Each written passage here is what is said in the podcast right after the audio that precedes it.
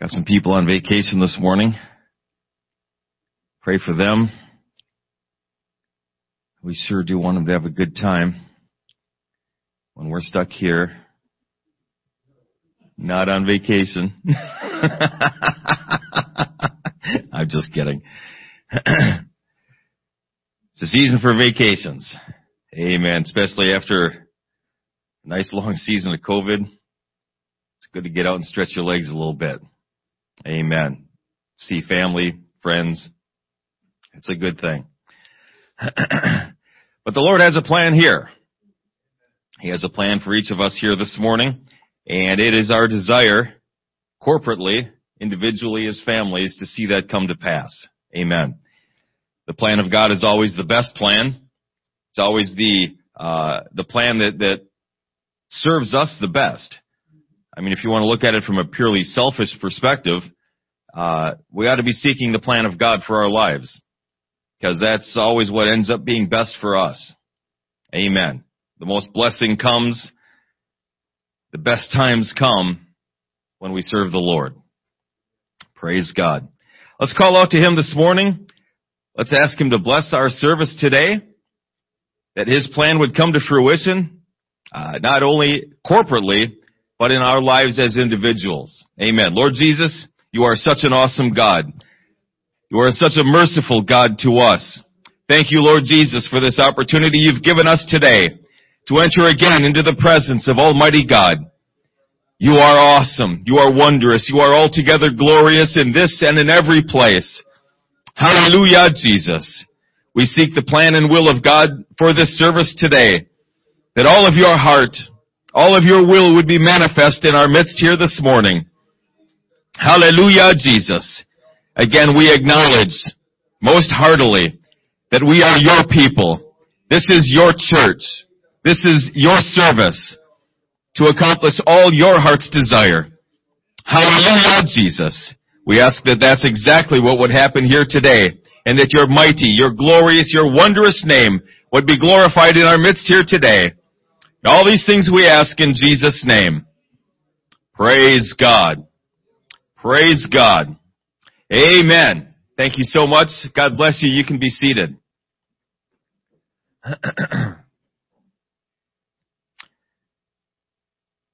Today we're starting a new series. Uh, we'll be talking about the fruit of the Spirit. And the reason for that, uh, one reason, uh, other than I felt led to, uh, but it works perfectly because uh, on Wednesdays uh, we're going to be talking probably for at least a couple of them on the gifts of the Spirit, and uh, between the two we're going to see some distinctions, we're going to see some similarities, uh, but there are some some things that that people hold to be true uh, sometimes that that simply aren't. Uh, they're not scriptural. They're not biblical. And so that's where we want to, that's where we want our knowledge to, to reside is from the Word of God. All the treasures of wisdom and knowledge are hid in Jesus Christ. Amen. Uh, so that's where we want our doctrines to come from, our plans, our, our direction, everything must be based, it must be rooted in God's Word. Amen. Galatians 5 chapters, chapter 5 verses 16 through 25 says this. This I say then, walk in the Spirit, and ye shall not fulfill the lust of the flesh.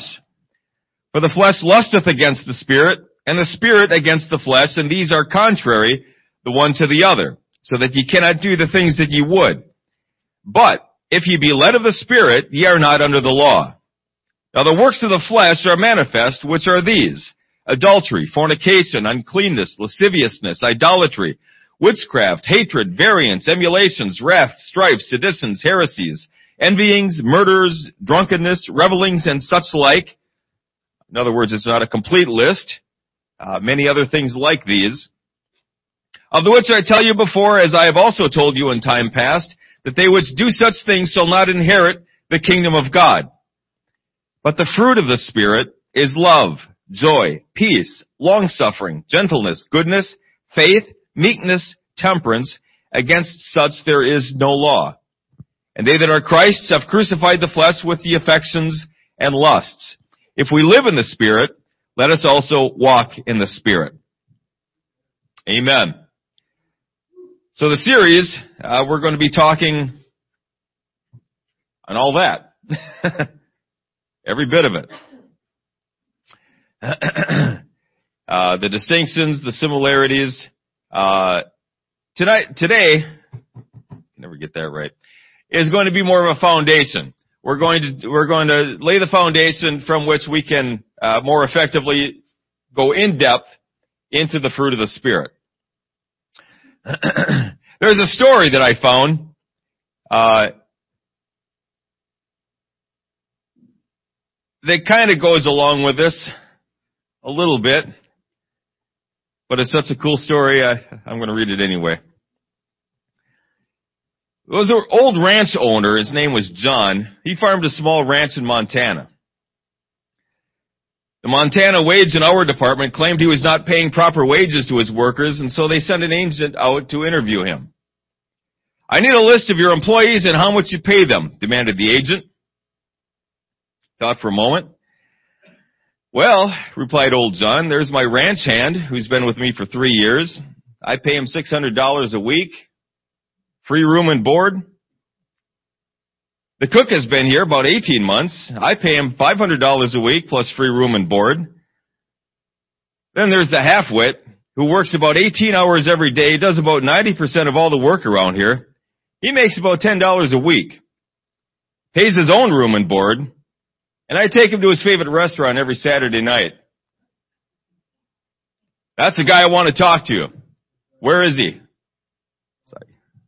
I'm the guy. uh, that would be me. Replied the old rancher. Amen. You ever owned a business or tried to accomplish things and enlist the help of others? Uh, you kind of understand where old rancher John is coming from. Amen.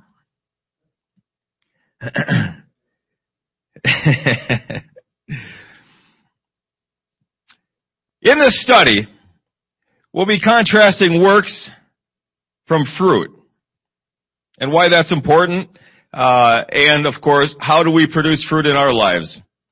I like what Brother Reddy said on Wednesday. You know, a lot of preachers will tell us what we need to do, but then completely ignore how how are we to do that. I think it's good to uh, I think it's good to put both in there. Contrasting works from fruit. Okay, work. We see the works of the flesh and we see the fruit of the spirit. Why that distinction? Why not the fruit of the flesh and the fruit of the spirit? Why not the works of the flesh and the works of the spirit? Why do they make that distinction, works and fruit? The word work there,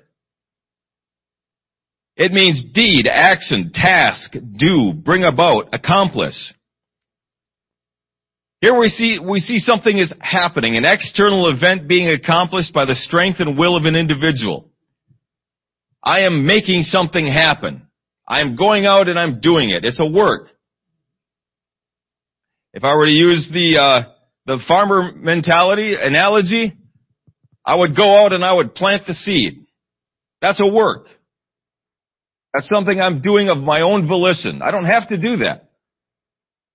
As a farmer, I could I could take a year off, especially when corn prices were really high.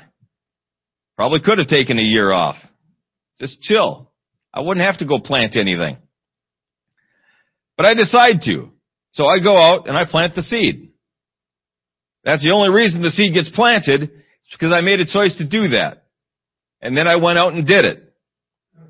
That's the works of the flesh. It's accomplished by the strength and will of an individual. These are the end results of persons who submit themselves to the desires and the lusts of the old man.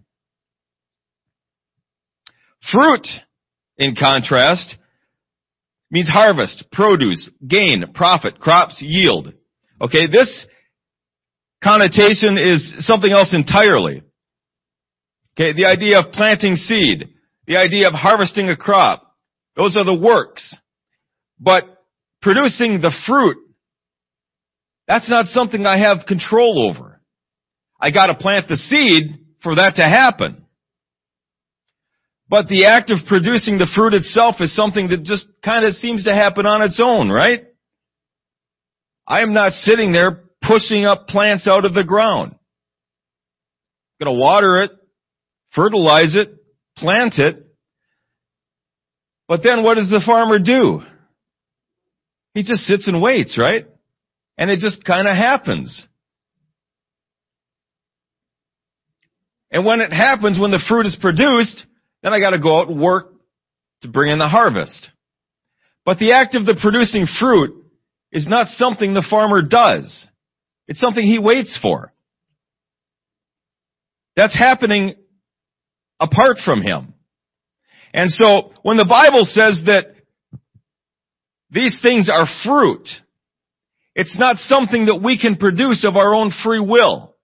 It's not something we have any control over. We can't decide one day that I'm going to love everyone like Jesus does. I can't do that. I can decide to love you. Love is an act of the will. It's not an emotion. But to love you like Jesus does, with agape love, that's not something I can just decide one day to start doing. And likewise with all the fruit of the Spirit. It's fruit, it's produced naturally external of myself. Some initial work is accomplished by the individual, but the fruit is produced outside of themselves, outside of their ability. Works are accomplished by our own actions, by making decisions and acting on them. Gathering a harvest is something we want to see accomplished. But the act of the harvest itself is something entirely out of our hands. Planting is works. Harvesting is works. If I could say it another way, it's not God's responsibility to sow the seed. It's not God's responsibility to go out and harvest the crop. He gave that to us, both naturally and spiritually. But producing the crop itself is in the hands of God. God produces the crop. He produces the fruit. I can't break open a kernel of corn and pull out a corn stalk. Has anyone ever tried to do that? I've, I've broken open kernels of corn. There's nothing in there. A little itty bitty seed. And a lot of starch. That's it. I don't see anything green in there. I certainly don't see a corn cob in there. I can't cut into a potato and find a potato plant. I cut up some potatoes yesterday. No plants in there. Just potato. But when they're planted in good ground, it produces a potato plant. When I plant a kernel of corn in good ground, it produces a corn stalk. It's amazing that that little itty bitty thing can produce something so big. And do you know how many kernels of corn are on that corn stalk? More than ten. Because that's all the fingers I got. It went past that. More than ten. Obviously, this applies to evangelism as well. We're responsible to sow the seed. We tell people our testimonies. We teach Bible studies. We preach the kingdom of God is, is at hand. We tell people the good news. And at the end of the process, we're responsible for harvesting the crop, praying with people to receive the Holy Ghost, baptizing them in Jesus' name, discipling them. All of these things are in our purview, our responsibility. But only God can bring them to the place where they desire salvation. And only God can fill someone with the gift of the Holy Ghost. Repentance, God leads us to a place of repentance, but I need to make the choice myself to do that. I've seen people, they were ready to repent. But they didn't. They chose for whatever reason not to. So that's still in our purview. I need to choose to submit myself to water baptism in Jesus' name. No one's gonna force anyone into that dunk tank. No one. You're gonna, you're gonna enter that of your own free will. But receiving the Holy Ghost, that's not something that I can choose to do. I can do the steps required to receive the gift, and we need to do that, but at the end of it all, it's God that fills me with the Holy Ghost. I don't decide one day, I'm gonna get the Holy Ghost, and I start speaking in tongues. I don't give myself the Holy Ghost. I don't take the Holy Ghost to myself. No one else gives it to me. God gives it, and Him only. Only God can lead me to that place. Okay, how to produce fruit? If we can't do it ourselves, how does it happen? John 12:24 says this. Verily, verily, I say unto you, except a corn of wheat fall into the ground and die, it abideth alone. But if it die, it bringeth forth much fruit. Okay, there's two things going on here. Initially, directly, he's talking of his own death. He's referring to his death on the cross. If he dies, he's going to produce much fruit. He's going to purchase this thing he called a church. He's going to purchase you and me back from the bondage of sin and death. But he's also referring to each of us. There will be no fruit in my life unless I first die out to my old nature. There will be no, well, no good fruit. There will be works of the flesh. But the fruit of the Spirit is produced after I die. After I die, after I repent. That's death. I die to the old man. As Paul says in Galatians, we need to be crucified with Christ. Fruit cannot be produced except first the seed die. If I want to save the seed, I can do that. But I'm not going to get any fruit from it. I'm going to get one kernel of corn. And I can dry it out and I can keep it on myself probably for the rest of my life. But that's all it's going to be. Or I could plant it and I could get a whole corn stalk with several corn cobs full of corn. The seed must first die before it brings forth fruit.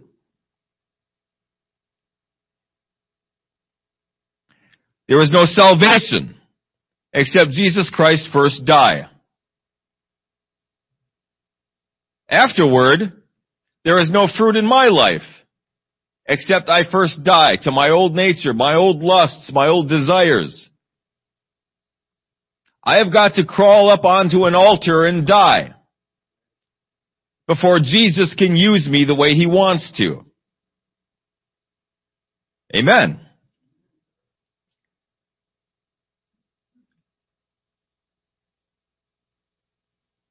The idea of dying to our old nature. Okay, we, we understand when that's applied to my old sin nature. Okay, we get that. We're, we're, we're down with that. We're okay with that. Yeah, we don't want to be that guy. We want to be, we want to be Christ-like. Okay, everyone's cool with that. But when we start talking about things like, I need to die out to my dreams, the plans that I had for my life, the things that I wanted to do, that needs to go on an altar too. It's possible that maybe, maybe God is going to still allow me to do that. But it's also possible He's got something else in mind. And if He does, I need to be okay with that. If I'm not okay with that, have I really died out?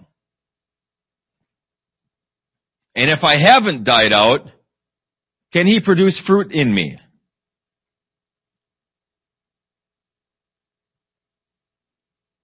So, we understand we need to die out to sin. But death is, it's non-discriminatory. When we're talking dying, everything has to die. Everything. So that Jesus can raise us up in newness of life. A new creature. Everything I used to be has to stay on that altar. And that includes my dreams, my hopes, my plans, the things that I wanted to do with my life. I had high aspirations for my life. I was going to be a great scientist. I am not a great scientist. God had other plans. And I'm okay with that. Now. But initially it was pretty hard. Because I really like science. It was hard. But it's something that had to happen if every one of us, when we come to the Lord, we need to make a choice. There's only two choices. We cannot serve two masters. We can't toe the line. We can't straddle the fence. We're going to be pushed one way or another. You, try, you can try to live on the fence, but that's the hardest life you're ever going to live. You're going to want to go one way or another. But there's no straddling the fence. There's no being a lukewarm Christian. It's all over here or it's all over there. I had an illustration a while ago.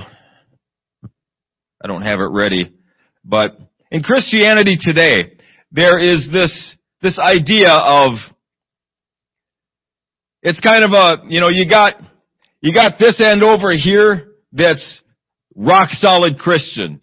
They fast, they pray, they, you know, they're, when the church doors are open, they're here. They're, they're going all in on, on serving Jesus Christ. And then on the other end, you got what we, we can call for this, a nominal Christian. They come to church when it's convenient. They, they don't pray. They don't fast. They don't read their Bible. They get plenty of Bible from here. And, uh, that's basically it. And in the middle, we got a conglomeration, a mix of all of this. The whole spectrum. And everything is okay. Because everything right now is easy. But church, there's coming a day where this easiness is going away. And you're going to be forced to make a choice. It's going to be all white or all black. If you're a Christian, you're going to be a Christian all the way because of what it means now to be a Christian.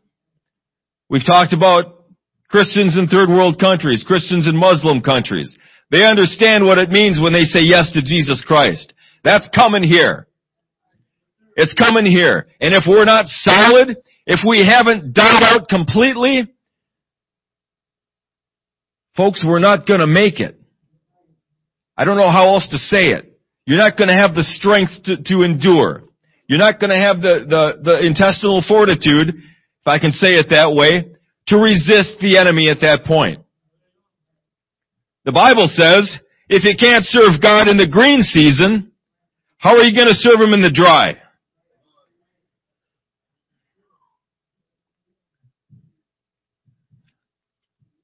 We need to die out today.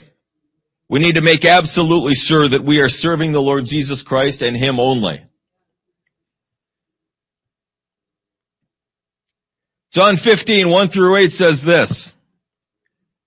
I am the true vine, and my Father is the husbandman. Every branch in me that beareth not fruit, he taketh away. And every branch that beareth fruit, he purgeth it, that I may bring forth more fruit. Now ye are clean through the word which I have spoken unto you. Abide in me, and I in you. As the branch cannot bear fruit of itself, except it abide in the vine, no more can ye, except ye abide in me. I am the vine, ye are the branches. He that abideth in me and I in him, the same bringeth forth much fruit. For without me ye can do nothing. If a man abide not in me, he is cast forth as a branch and is withered. And men gather them and cast them into the fire and they are burned. If ye abide in me and my words abide in you, ye shall ask what ye will and it shall be done unto you. Herein is my Father glorified that ye bear much fruit. So shall ye be my disciples. So the process of bearing fruit then, it's important to understand that we need to be connected with Jesus Christ. We need to be planted in Him. Paul explains this in Galatians as being filled with His Spirit and walking therein.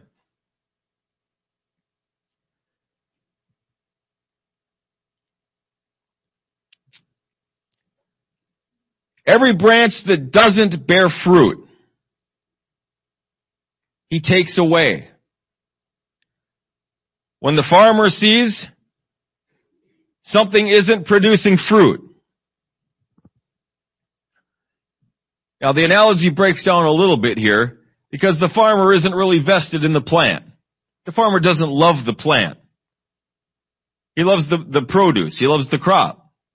He loves taking it to market and getting a paycheck. Okay, so the analogy breaks down a little bit here, but you understand what I'm saying. It's not producing fruit. It's using up resources. Get rid of it and let's put in something that will produce fruit.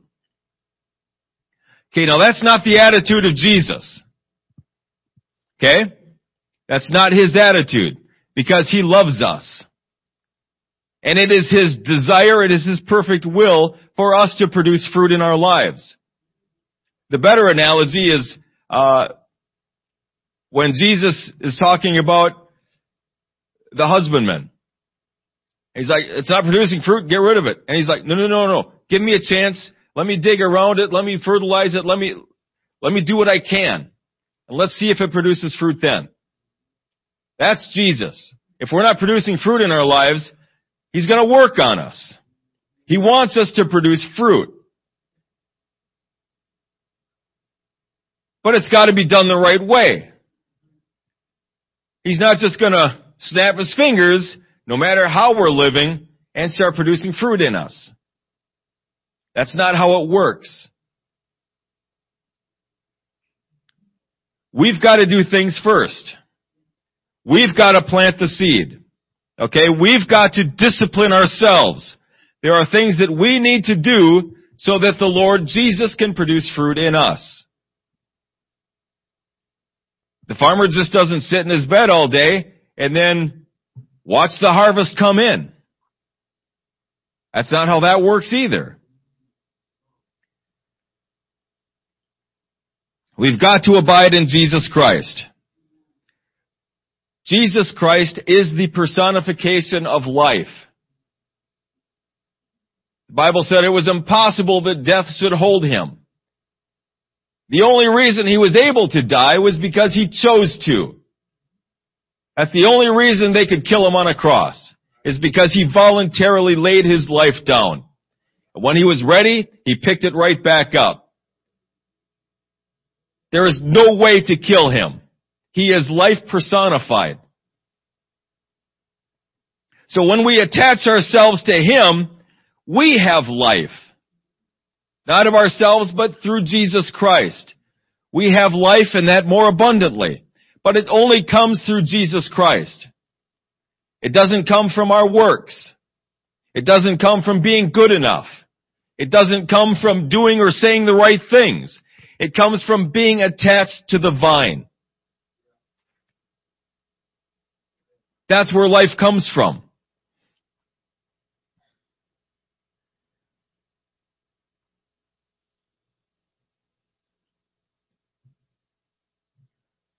The scripture says we've got to be filled with God's Word.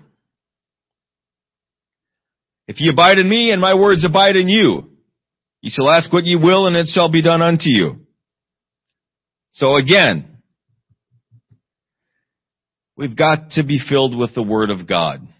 We've got to know it. We've got to be comfortable with it. We've got to be able to use it, rightly divide it.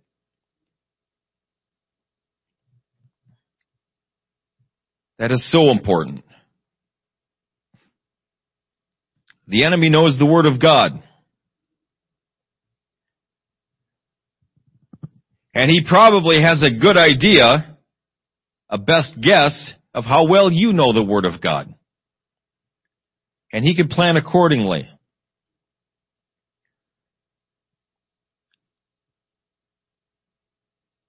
More and more, we're seeing people, we're seeing ministers, quote unquote, distorting, warping, twisting scripture to fit with their idea of truth.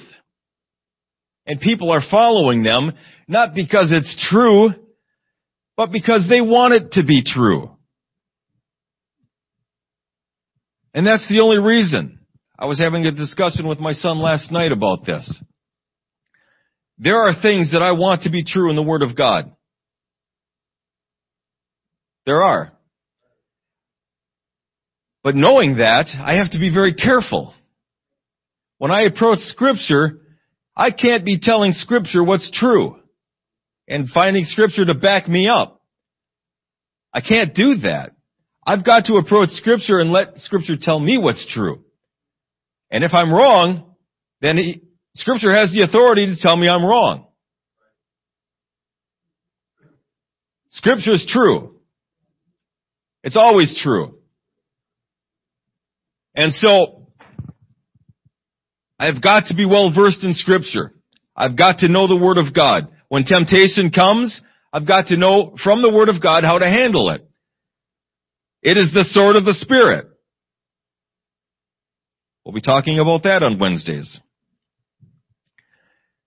We have got to be filled with God's Word. We've got to be filled with truth. We see here that fruit is expected to be produced simply because we are attached to Jesus Christ. He produces the fruit because he that abideth in me and I in him, the same bringeth forth much fruit. For without me ye can do nothing. It's a byproduct of being attached to Jesus Christ. The fruit is produced when I die out to my old nature and I'm attached to Jesus Christ. If those two things are fulfilled in my life, I can expect fruit to be produced. All of it. Does it happen overnight? Of course not. Crops don't grow overnight. There are seasons, right? There are seasons in our lives where crops are going to be produced. Fruit will be produced. And when fruit is produced, the Bible says that Jesus purges us. So that more fruit will be produced. What does that mean? What does it mean that Jesus is going to purge me of my fruit? What is that fruit there for?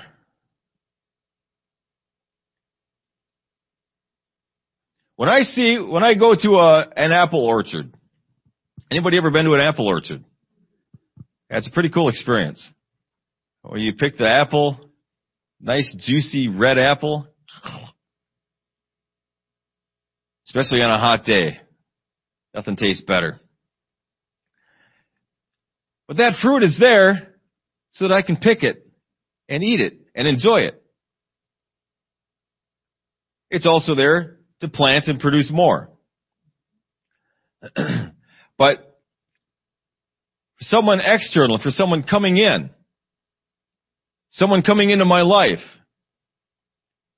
someone speaking with me, that fruit is there for them to sample, to taste, to see, to desire. When someone sees the fruit of the Spirit in my life, in your life, that ought to make them hungry. That ought to make them desirous of the fruit that you have. I tell you what, the longer I serve Jesus, fortunately or unfortunately, my memory grows dim of, of what my life was before. But I still remember some things. If I knew then that I could have this, I would have signed up right away. I didn't know this. I didn't know this was available. I'd never seen this in anybody before. I'd seen Christians, but they were just like me. I didn't need that. I already got that.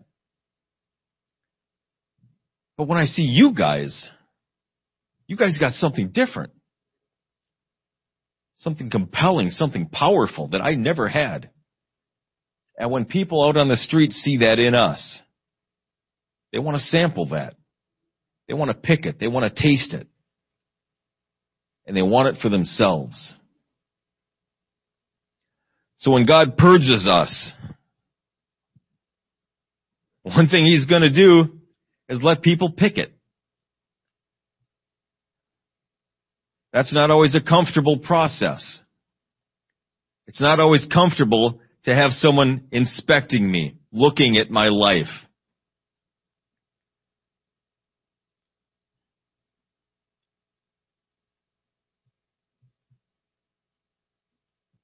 But people need to see it.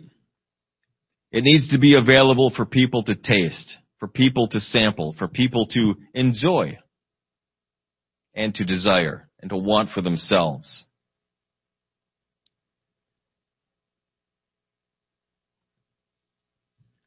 The fruit that we produce, the fruit that God produces in us, is not there for us.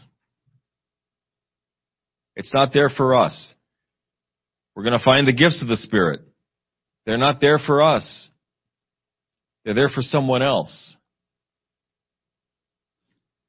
Jesus is all about ministry. Jesus said of himself, I came not to be ministered unto, but to minister and to give my life a ransom for many. We have the same ministry as Jesus Christ, including that. Our attitude, our desire ought not to be ministered to. Now, there are times where we're going to need to be ministered to. Okay? We all understand that. We are not Jesus. We're not God manifest in the flesh. We're still human beings. So from time to time, we're going to need ministry as well. But our attitude is always to minister to someone else. That's our heartbeat. That's our desire. We can't do that 100% of the time. But whenever we can, our desire is to minister to someone else. To give that fruit to someone else. To use the gifts and talents God has given us to minister to someone else. To encourage them, to strengthen them, to, to bring them closer to Jesus. And as an aside, we ought not be winning people to ourselves.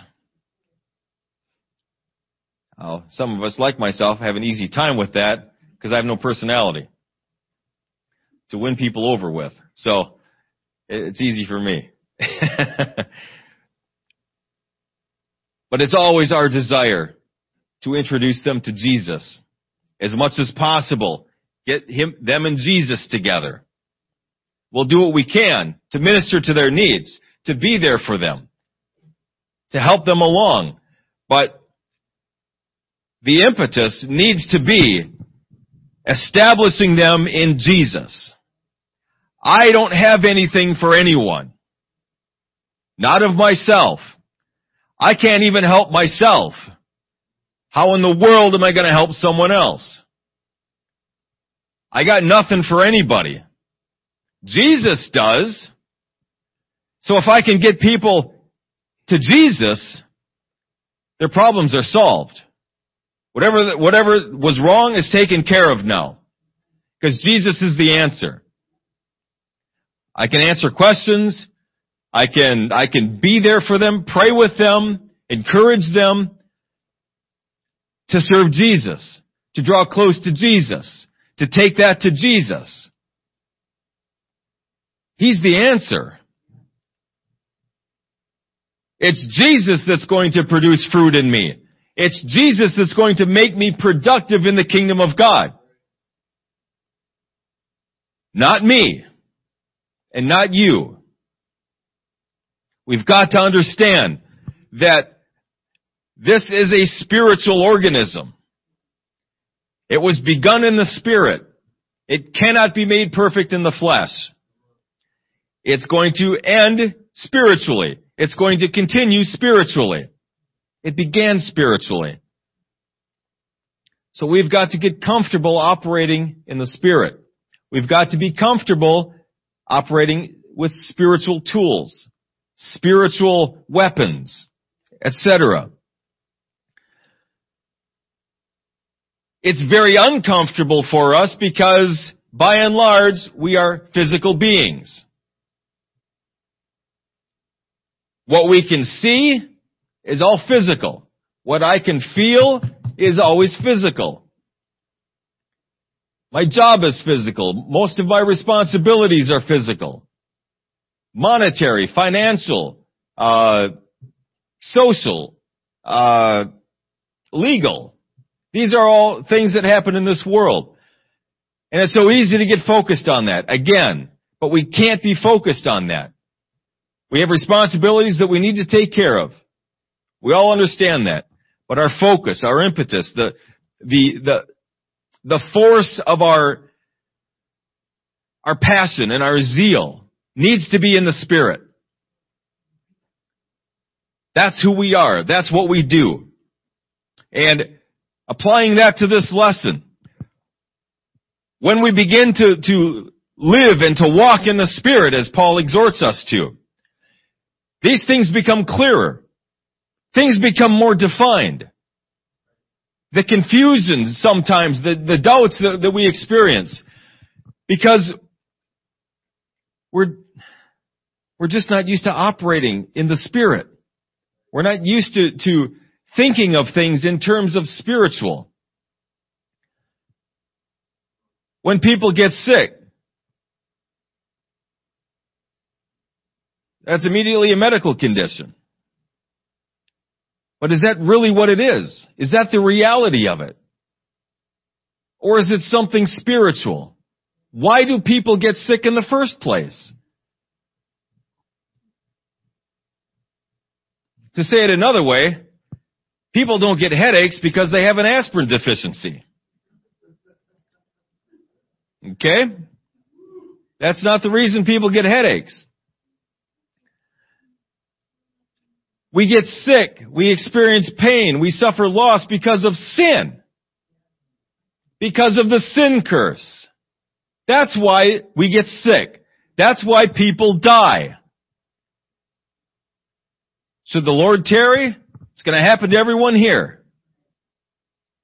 Not because it's the plan of God. That was never the will of God. But the sin curse did that to us. So death is a spiritual, it's a spiritual result of something that happened in the spirit. As is sickness, disease, pain, suffering, loss, disappointment, heartache. All of it is a result of sin. All of it is at its root spiritual in nature. And so when we start thinking of things in those terms, that it's spiritual. That's the truth of it. Now, we're free to address it properly.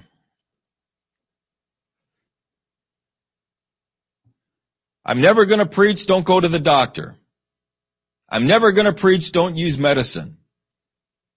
I won't do that. But what I will preach is this. Let's go to Jesus first. Let's go to him first.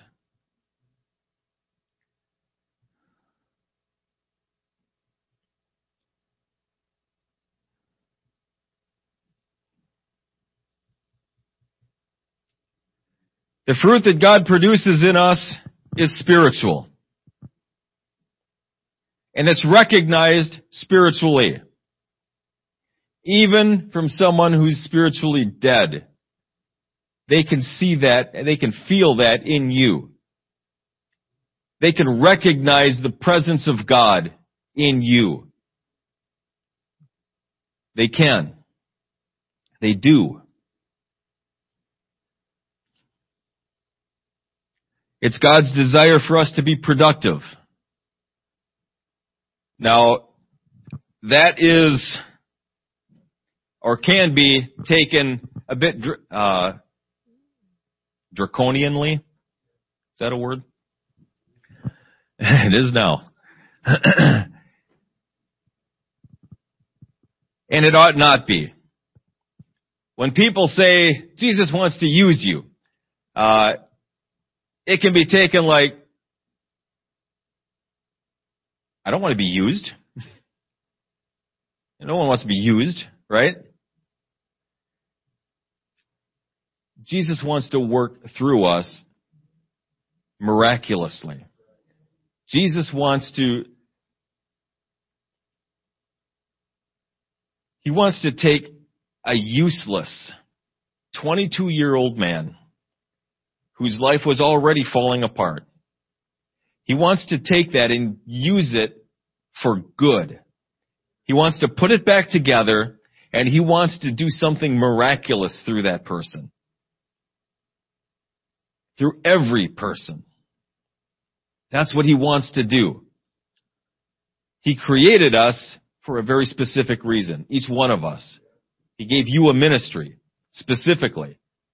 He had a purpose for your life when He created you. There are no accidents. You're not just leftover material that He had to do something with.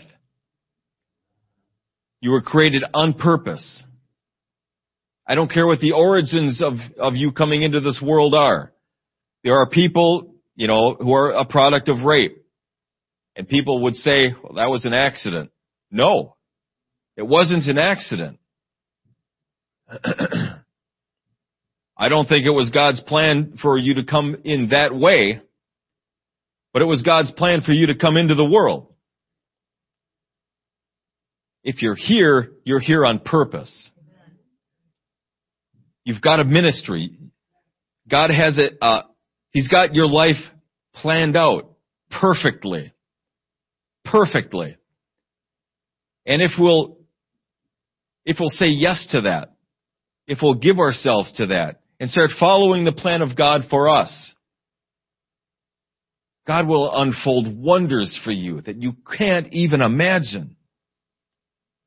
Wondrous, glorious things that you'll experience in Him.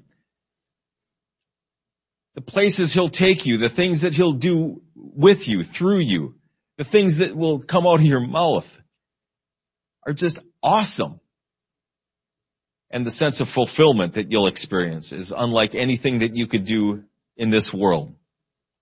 We all want to be a part of something greater. We all want to be a part of something bigger than ourselves. This is the biggest thing going. This is the most important thing going, is building the kingdom of God. Settling in our hearts once and for all that I'm dying out to my old nature. Completely and I'm submitting myself to the plan of God. And I'm moving forward in that direction. No matter where it takes me. Like Abraham, we, we don't always know where we're headed. We don't always know where the next step is going to take us. Jesus just says, take the next step. Okay, take the next step. Because I can trust Him. He's not going to lead me off a cliff. If I'm leading the pack, we're going off the cliff, folks.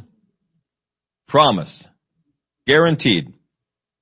But if Jesus is leading us, it's a perfect path. We're going to end up in a wondrous, glorious place.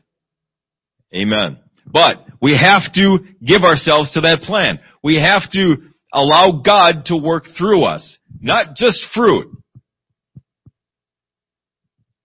That's the focus of our study today. But not just fruit. Gifts of the Spirit. Uh, the words that come out of our mouth ought to be His words. When we come into someone's life,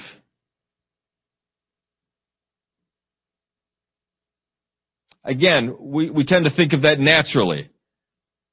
I want I want to win them over. I want to you know I want to be friendly with them and, and and these kinds of things. And that's good. We ought we ought to make friends with them. They you know we need them to trust us. But we can't just stop there. The purpose of this meeting is to see them come to the Lord Jesus Christ.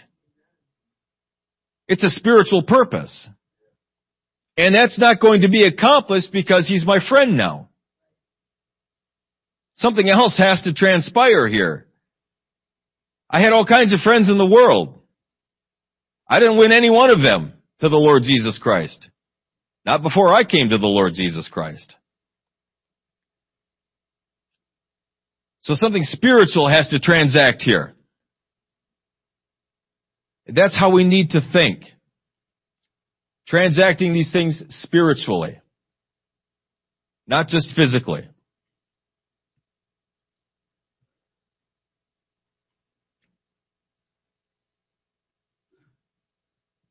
Sowing seed takes work. Harvesting a crop takes work. Those are works that we're responsible for. But producing the fruit, producing the crop itself is in the hands of God. Evangelism, the works that we're responsible for, we need to do. But we can't take responsibility for someone receiving the Holy Ghost. We can't take responsibility for, for God leading someone to a place of repentance, for giving them godly sorrow, conviction of sin. We don't do that. God does. Only God can. I can condemn people.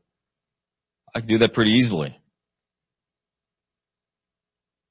But conviction comes from God. Conviction is what we need. Amen. The spiritual aspects of this reality are I think much more than we realize. And the more we begin to live, as Paul says, and walk in the Spirit, we'll become more comfortable with that. We'll become more apt to see things in that light, in a spiritual light, and understanding that through the Spirit, that's how things are taken care of. That's how people are healed. That's how people come to salvation. That's how people are restored, delivered, provided for. God doesn't just give people a job and now their finances are taken care of. That's what we see in, in the physical. But in the spiritual, there's all kinds of things going on. The devourer is being rebuked.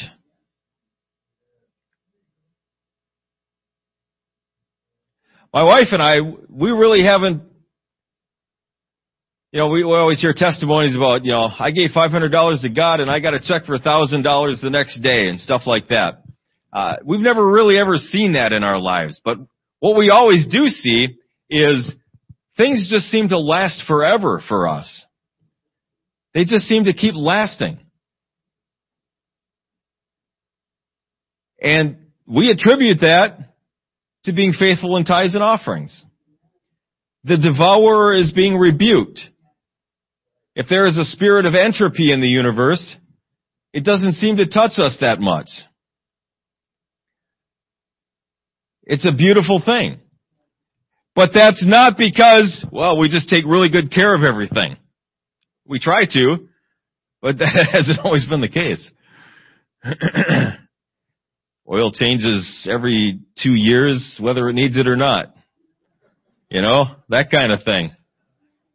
Change the tires at 100,000 miles. Not that it needs to, it just probably should.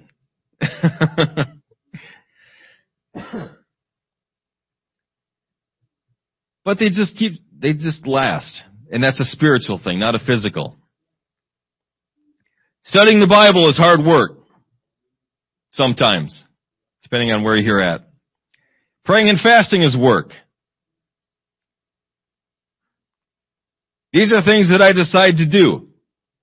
I discipline my time. I set aside the time. I'm going to study the Bible. I set aside some time. I'm going to spend that time with Jesus in prayer. but the spiritual fruit that is produced through those actions, through attaching myself to Jesus, through dying out to the old man. Those works, because I've done those works, I've now opened myself up to produce, for Jesus to produce fruit in me. Because the farmer has done the work of planting and, and getting the soil ready, now God can produce the fruit.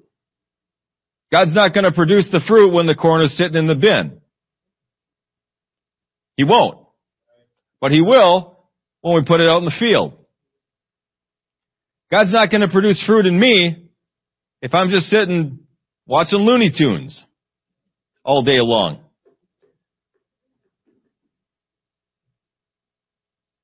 No, I, I was going to say something about Looney Tunes, but I got to do the work. I got to get the seed out in the field. I've got to die out to my old man. I've got to attach myself to the vine. When I do that, Jesus is now free to produce all the fruit he wants to in me. And he wants to produce so much fruit in all of us. Not just spiritual fruit, fruit in your ministry, fruit in your life. Living as the Bible says from victory to victory, even as by the Spirit of the Lord. Amen. That's God's will. That's God's plan for us. He has so many good things in store. Let's all stand.